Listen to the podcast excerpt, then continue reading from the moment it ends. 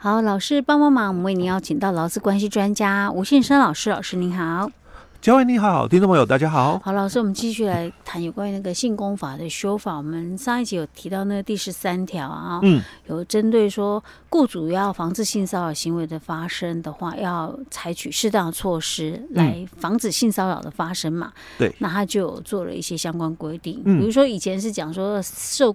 受雇者三十人以上才需要去定那个性骚扰防治措施啊，申诉惩戒办法。嗯，那这次修法之后呢，他就又设了一个另外一个门槛，就是受雇者在十人以上、三十人以下的话，他也要定申诉管道。哎、嗯欸，对。然后还要在工作场所公开解释，对。然后三十人以上的话，还是一样要定那个性骚扰防治法，还有申诉管道，还有惩戒办法等等的，也要公开解释嘛，哈、嗯。那我们上一集还有提到说，呃，针对雇主知道这个性骚扰的情形的时候，要采取立即有效的纠正跟补救措施嘛，哈、嗯。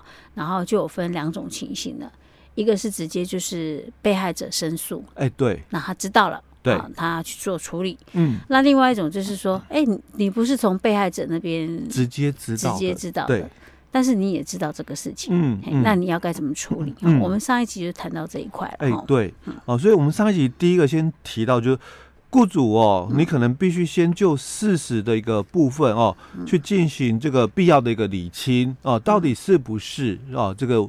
所谓的这个性骚扰部分哦，但这个是不是哦，我还是要做一个说明哦，因为我们从以前哦的标准到现在还是不变，嗯，我们是以当事人的感受为主，哦，那 不是说行为人哦，很多的这个行为人讲说啊，我只是开开玩笑而已，或者是有这么严重吗？或者是。那个调查者本人认为说：“哎、欸，我也觉得这没啥。嗯”对 对对哦，那我们是以这个当事人感受为主哦，嗯、所以当事人觉得哦他是被性骚扰的哦，嗯、你就要启动这个机制哦，嗯、所以你要赶快去厘清哦，嗯、就是说这个性骚扰的一个部分哦，他是不是觉得他被骚扰了哦？好，那第二个部分，依照这个被害人的一个意愿哦，协助他哦提起申诉，因为。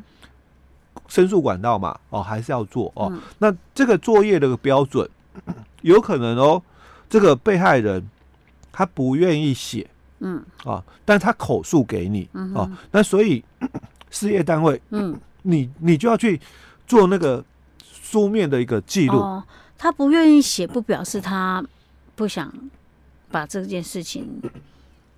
哎、欸，他既然都有讲出来了，哎、欸，对，可能还是希望有一定的公司有一定的处理处理，嗯、哦，那所以他讲了嘛，嗯，那你就要去帮他记录，嗯，记录完了之后，他如果愿意签名，当然是最好、嗯、哦。他如果不愿意签名的话，嗯、你必须对着他。当面朗读你的记录、啊，那这样子还是算完成了、哦嗯、申诉的一个作业哦。嗯、好，那这个是第二个哦，依照这个被害人的意愿哦，协助他哦来提起申诉哦。嗯、那第三个就是适度的调整工作内容或者是工作场所哦，嗯、一样让两个当事人哦不要再有就是说独处的一个机会哦。好，那第四个就是依这个被害人的意愿。哦，提供或者是转介这个咨询、医疗或者心理智商的一个处理，或者是社会福利资源或者其他必要的一个服务哦。嗯，那其实很多人会觉得有这么严重吗？哦，嗯、但是因为确实有些哦哦，嗯、这个被骚扰的当事人哦，确、嗯、实他会有留下很多的心心理上的一个对创伤的一个部分哦。嗯，那不是说像有时候我们讲啊。那个开开玩笑还是什么？有有那么严重吗？哦，但但有些哦，他只是言言语上的，可能就影感受了，对他影响就很大。对，那不一样的，每个人感受是不一样的。因为我们不是当事人，哎，对对对，没有办法说很客观的去认为说认定他这样子严不严重。哎，对哦，好，所以这个雇主哦，对于这个性骚扰的个。调查哦，应该要秉持哦，他就讲哦，要秉持客观啊、公正啊、专业的一个原则哦，并且给予这个当事人哦充分陈述意见及答辩的一个机会哦。那有询问当事人的必要时哦，那应该要避免重复询问哦。那依内部的规定哦，应该要设有这个申诉的一个处理单位者哦，那他的这个这个委员呐哦，嗯，就应该也要具备有性别意识的一个专业人士才行哦。那接着哦，又规定了哦，就是说。这个地方主管机关哦，应该要规划完整的相关的一个资源哦，那提供或者是转介被害人来运用哦，并且协助哦雇主办理第二项第二第二项各款的一个措施哦。那第二项各款的措施，当然就是讲，就是说雇主哦，在知道有这个性骚扰的情形哦，要采取的这个立即有效的一个补救措施哦，指的就是这一段哦。好。那他也是提到了他的这个内容哦，就应该要包括哦性骚扰的一个样态哦，防治的一个原则哦，教育训练哦，还有申诉管道跟申诉的一个调查的一个程序哦。那应该要设这个申诉处理单位的一些基准以及它的一个组成啊，惩处的一个部分啊哦，相关的一个措施哦等等哦，我们这个中央主管机关。会有另外的一个规范出来哦。嗯、那因为现在只是母法，嗯，所以相关的细则还没定出来、嗯、哦。哦，所以我们过一阵子哦，可能也会针对这个性别平等工作法施行细则啊，可能也会再做修正了哦。是 OK，到时候就会更详细了。哎、欸，对对对，有一些企业啊，他们要做这些相关规定的时候。或许可以再参考一下。哎，对对啊，之前有做的哦，嗯，哦，可能也要再看新的规定去调整一下。是，对，可能有些时候已经不符合现在的。哎，对，因为修法了嘛，哈，那可能你们对对于那个性骚扰，嗯，之前的定义嘛，嗯，两种嘛，啊，哦啊，现在要多了嘛，全是性骚扰的部分哦。好，那接着我们就来看哦，十三条之一哦，因为我们在之前的部分我们也提到，就这个。第二条的修正哦，就增加了哦一些修正的一个条文嘛哦，那也在前面几集我们也提到嘛，只要跟十三条哦，还有十三条之一有关的嘛哦，那这个在这个性侵害的一个犯罪的时候也适用之哦，所以。所以我们刚刚介绍完十三十三条哦，嗯、那接下来我们来看哦，增加的一个条文的一个内容哦，主要是十三条之一哦，哎、欸、对，是新增加部分，哎、欸、对哦，看一下内容是什么，嗯，那十三条之一哦，他就谈到就说性骚扰的这个被申诉人哦，嗯，具有这个权势地位哦，嗯、而且情节重大哦，嗯、好，所以权势地位讲得很清楚了哦，嗯、那影射的对象哦，大概、嗯、呃没有几个人哦，我们。手指头是可以数得出来的喽哦，而且情节重大的时候哦，那在进行调查期间哦，有先行停止或者是调整职务的一个必要时哦，那雇主哦可以哦暂时停止或者是调整被申诉人的一个职务。所以在前几集我就提到，以前我们最早的时候，我们可以允许公司啊哦有所谓的这个。我们早期都是讲留，现在都是讲留职停薪嘛。其实更早以前，我们有一个有一个叫做停止停薪，哦，就是你可能违反一些相关规定嘛，公司对你做停止停薪这个动作。停职停薪跟留职停薪不一样哦。停止停薪是一个处分。哦，可是那个应该是确定了。哎，就是不确定，因为有收到的一个人家的一个申诉，哦，那所以公司要启动调查机制嘛。所以对于这种。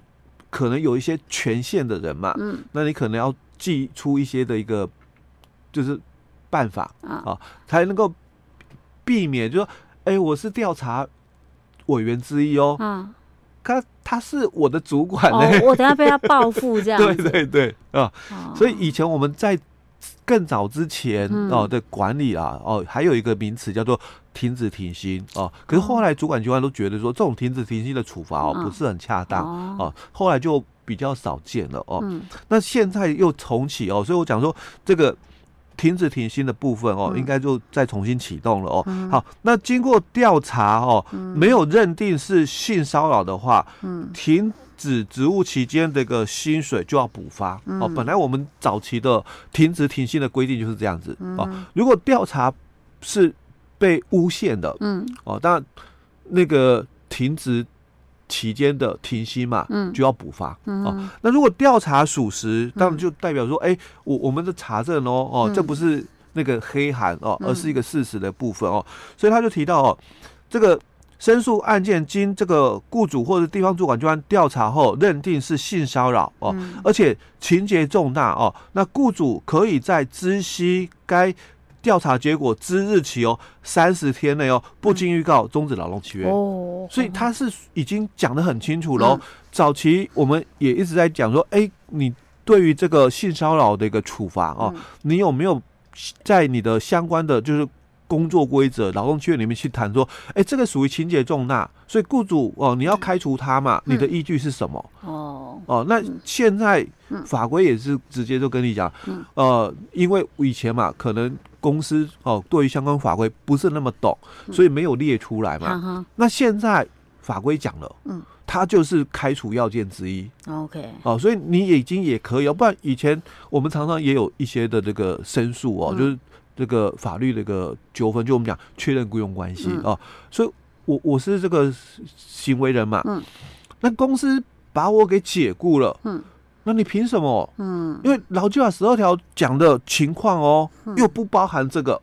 哦，那你凭什么开除我？那你解雇不合法，所以我还是你的员工，我打官司了，哦，确认雇佣关系的诉讼了。嗯，对，他也有可能真的赢呢，因为他讲的劳劳基法第十二条里面没有这个。可是老师，他这个情节重大，他需要要列要名列。对，因为情节重大很抽象。没错，所以你要名列哦，哦，你要条列出来，这属于情节重大。所以我说，如果公司嘛，对于就是相关法律嘛，不是很熟悉哦，所以你你没有去列举出来了，这个叫做情节重大，那你还可能真没办法处罚他。我我前一阵子看到一个这个判决的部分哦，在一审的一个判决的时候，就是因为有有一个员工哦，他可能。就被人家检举哦，发黑函哦，那发黑函的那种有点类似就是性骚扰的一个一个内容哦。那这个公司哦就直接开除他了。一审的时候，我我看到的是那个公司赢，嗯哦，那这个员离职员工嘛哦，他是败诉的哦。后来上诉二审哦，那我看到的讯息是翻盘了，因为公司就提到就是因为你可能是性骚扰嘛哦，那所以我我就。开除了你哦，但但是在二审的判决嘛翻盘了，嗯，而且我记得是在一审的的那个案子的时候还上了新闻，嗯，哦，有有上新闻版面就对了，哎，但是到了二审的结果不一样哦，所以在。现在的这个性性工法，嗯，它十三条之一就讲的很清楚，如果性骚扰的属实嘛，嗯，而且也所以他也强调情节重大，是。哦，所以刚好也符合了我们在劳基法十二条里面的哦，老公违反这个劳动契约或者是工那个劳劳动法法规嘛，哦，工作规则哦，雇雇主哦，你就可以这个。不经预告终止劳动契约，但他也是强调十二条第四款，老公违反这个劳动契约，工作规则情节重大。嗯，那什么是情节重大？哦，你一定要在你的劳动缺工作规则去定。嗯，但我也讲说之前哦，可能事业单位嘛，对于这个相关法规。不是很懂，嗯，所以我没有在我们的劳动契约工作规则列啊，嗯，这个性骚扰哦，嗯，就是情节重大嘛，嗯，那我怎么开除他？嗯，哦，那现在这个性工法就跟你讲，哎，你可以开除了，哎，可是这个性骚扰也有大有小了，所以你可能最好是那种表列式，哎，对，一定要讲出来，就是你你这个就属于。情节重大，这种状况是属于情节，只要有性骚扰属实，就是情节重大了。这样你才能立于不败之地。对对对，雇主啦。OK OK，老师，我们今天先讲到这。好。